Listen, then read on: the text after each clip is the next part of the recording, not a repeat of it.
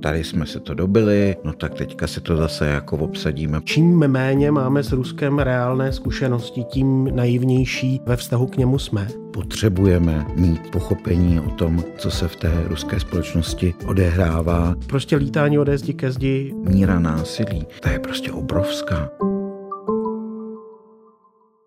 Zdravíme všechny posluchačky a posluchače podcastu Na východ. Jsme tady s ohlasy na díl nazvaný Rusáci. Já tedy začínám sypáním popele na hlavu. Měl jsem tam dvě nepřesnosti, za které se omlouvám. Ta první je nepřesné citování Saše Mitrofanova, který mluvil o barbarské civilizaci, která nás chce zabít a já jsem mu přisoudil brutální civilizaci. Významově sice tam není posun, ale je to nepřesné, tak za to se omlouvám, myslím, že na podstatě sdělení to nic nemění, ale chtěli jsme být přesní, tak buďme přesní. A za druhé, jak mě pečlivý posluchač upozornil, jsem na místo letopočtu 2000 zašumloval 2009. Ano, Vladimir Putin skutečně nastoupil v roce 2000 a poté začal řečeno si s tou nadsázkou normalizovat ruskou společnost. Nebylo to až v roce 2009, tak za to se taky moc omlouvám. Ondro, máš nějaké ohlasy? Tak já mám především mírně bizarní zážitek, eh, protože asi dva dny po té, co jsme pustili tenhle díl do světa, tak eh, jsem s přáteli šel do takového vesnického pivovárku v Třebonicích eh, na okraji Prahy. To je taková jako opravdu vesnická hospoda a najednou koukáme tam nad kamnama visí prostě nápis ve finštině a tak jsme zkoušeli samozřejmě nějaký Google Lens a podobný jako překladače a nevycházelo to na Češ. Někdo poslal svému kamarádovi tu fotku a ten mu odpověděl, že to je přesně ten nápis, o kterém my jsme hovořili, tedy to úsloví z dob sovětsko-finské války v roce 1940, tedy že mm, Rusák zůstane Rusákem i když bys ho na másle usmažil, jak ano. zní teda doslovný překlad. K tomu nám teda mimochodem taky přišel od jedné posluchačky žijící ve Finsku zajímavý ohlas. Ano, ona tam právě píše, že z jejího pohledu po vypuknutí invaze Ruska na Ukrajinu se Češi a Finové postavili k tomuto slovu poměrně odlišně. Píše, že zatímco v českém twitterové debatě se slovo Rusák používá úplně běžně, tak na finském Twitteru se proti používání toho slova hodně lidí vymezilo a označilo za rasistické. Pravda je, že teda mě taky teda na Facebooku mě taky jeden člověk jako upozornil, že mu to citování toho eh, finského úslovu přijde jako prostě, že to je jako před nejmenším na hranici teda hate speech, ale vlastně je to, je to samozřejmě rozdíl. No my jsme hlavně chtěli vysvětlit, jako co je za ním to lítání ode zdi ke zdi a nijak tento název nepodporujeme, ale myslím, že je natolik zažitý v českém prostředí, že bylo dobré ho tak trošku rozklíčovat. Já jenom taky připomenu, že nám přišly i ohlasy na to, že Podobný výraz, něco ve stylu Rusáci, mají taky Poláci, že ho používají docela často také Ukrajinci, byť oni teda směrem k Rusku, když chtějí handlivě mluvit, tak spíš používají význam orky nebo moskaly, ale že i Rusak eh, funguje v ukrajinštině, takže nejenom Finové, Poláci, Ukrajinci, prostě ten výraz je asi docela častý. Ještě tam byla taky snaha a prozba vysvětlit, co jsme mysleli pojmem osm statečných na Rudém náměstí. To je odkaz tedy na skupinu těch osmi disidentů, kteří protestovali na Rudém náměstí proti okupaci okupaci Československa, což byla de facto první veřejná politická demonstrace tak zhruba od 20.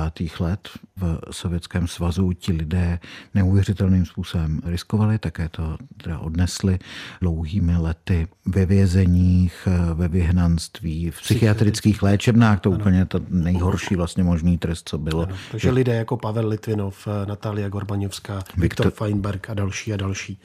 Mě teda zaujala ještě jedna reakce, protože těch reakcí bylo opravdu hodně. Je, zdá se, že jsme píchli do vosího hnízda a jenom mě přišlo docela dobré dobré a důležité připomenout taky to, o čem dost často píše Vojtěch Boháč z Voxpotu, ale i řada dalších, že v případě toho vymezování se vůči Rusům nejde vůbec o nějaké etnické linie, jako že tam je nějaký etnický problém, ale že ten problém je prostě v imperiálním myšlením, které je tam zažrané. Jo? A že to vlastně zasahuje kromě části Rusů i spoustu dalších národností bývalého sovětského svazu. Stalin byl Gruzín, Šojgu, tedy ministr, současný ministr obrany velící těm agresivním výpadům na Ukrajině, tak je po ocitu Vinec, matka je původem z Ukrajiny. Vladislav Surkov, bývalý ideolog Kremlu, byl eh, původem Čečenec, jeden z nejhlasitějších agresivních propagandistických hlasů. Margarita Simonian je původem Arménka. Takže eh, lidem, kterým zapadá to imperiální myšlení eh, a kteří se podle toho chovají, tak to je ten problém a není to problém etnický. Tak to myslím, že by bylo důležité ještě připomenout. Hmm.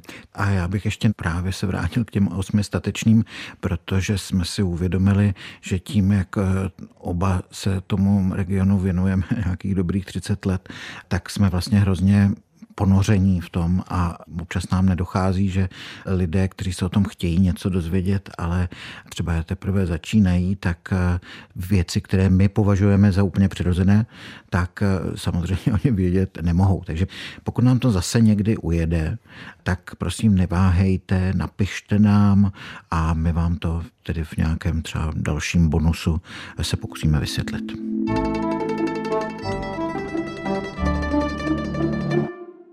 Ondro, co doporučíš člověku, který by se o tyhle věci zajímal?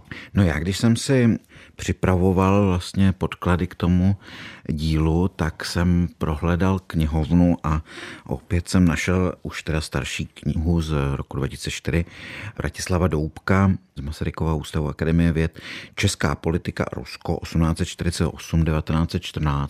Takže pokud někoho zajímá právě to neustále prostě zmítání se českých politiků ve vztahu k Rusku a neustále vlastně zklamání, tak eh, je to tam velmi plasticky pojednáno. Určitě bychom měli zmínit věci od Martina C. Putny a Libora Dvořáka, našeho skvělého kolegy, který neúnavně překládá a upozorňuje jak na negativa, tak pozitiva toho východního světa. Zmínili jsme taky Sašu Mitrofanova, možná i v jeho kontextu bychom mohli zmínit některé věci. Tak eh, on má já bych doporučil třeba eseje Mrazík s pendrekem v ruce, vyšlo před pár lety. A mě osobně třeba velmi pobavila knížka Veselý Sisyfos, což je vlastně teda knižní rozhovor, který s ním vedla Adéla Dražanová a jako jeho příběh člověka z Rostova, který se dostane do Plzně ještě ke všemu, co by jako novinář a pracuje tam v nějakých těch škodováckých novinách a následně se stane tady předním komentátorem a vlastně hvězdou české žurnalistiky je úplně jako fantastický. No jasně a Sašar Mitrofanov, stejně jako třeba Michal Romancov, to jsou přesně příklady těch lidí s ruskými kořeny, kteří nám slouží jako skvělé světlomety na, na věci, které by ta česká společnost eh, přehlížela. Já za sebe jediný typ, který zmiňuji poměrně často, ale zmíním ho i tady, dokument Přerušené vztahy ruského režiséra Sergeje Lošaka, který ukazuje tu obrovskou sílu propagandy, která doslova páře ruské rodiny. Ten dokument je k dispozici na YouTube, je to s českými titulky, fakt doporučuji. Velmi citlivě udělané, vlastně sonda do toho, jak prožít prožívají ruské rodiny válku na Ukrajině, jak se na ní dívají pod vlivem té propagandy. A to jsou úplně děsivé obrazy toho, jak matka nadává svému synovi, že je zrádce, když nenarukoval. Кого защищать ее? Кого? Говорю, это от нее сейчас надо защищаться первым делом. Ты, говорю, смерти мне желаешь? Отправляй меня на войну. Я говорю, ладно, все, Потом еще там слово za slovo zakusili и все. После этого вообще ко мне созвонили. A jak vlastně psycholožka, která žije v Londýně, popisuje svoji maminku, dobrosrdečnou paní, která řekne, bylo špatně, že ta válka začala, ale teď už to nemůžeme jako přerušit, protože Rusko by bylo poníženo, je potřeba to dotáhnout do konce. Já говорю, tak может быть тебе и по поводу этого тоже врут. Может быть это не спецоперация, а война, и там нет никаких нацистов и убивают обычных украинцев. Тут она снова превращается в этот вот говорящий ящик, a ta dcera říká, s mámou se bavit o Ukrajině a o všem tom dokola, to je jako tahat někoho ze sekty. Jo? A jak hluboce to tam jako někde sedí a jak těžké je ty lidi z toho vytáhnout. Tak to teda doporučuji, kromě řady dalších věcí. No a na závěr bychom možná úplně čerstvě mohli taky dát nějaký kulturní tip a to je Ivan Veripájev, který, pokud vím, slavný ruský režisér divadelní a filmový, nebo divadelní hlavně. Hlavně divadelní. Eh, který inscenuje dokonce něco tady, ne? Já myslím, že ano, že by to mělo mít premiéru někdy krátce po novém Ne, už, roce, už myslím, už že mělo. Už to dokonce Sherryman, mělo. Sherryman, eh, Národní divadlo.